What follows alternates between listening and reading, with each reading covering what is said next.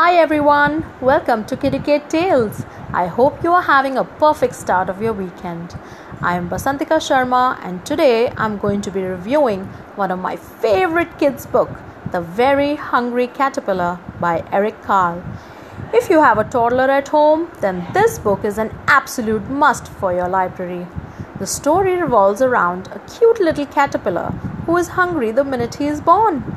While creeping and crawling, he finds some kids' most loved food like strawberries, ice creams, cheese. Yummy, isn't it? With bright and beautiful illustrations by Eric Carle himself, this book is an absolute visual delight for your kids. It also provides some simple text for your child to start his journey as a reader. Through this book, your child will get introduced to the days of the week healthy and unhealthy food habits, names of fruits and vegetables, and the life cycle of a butterfly.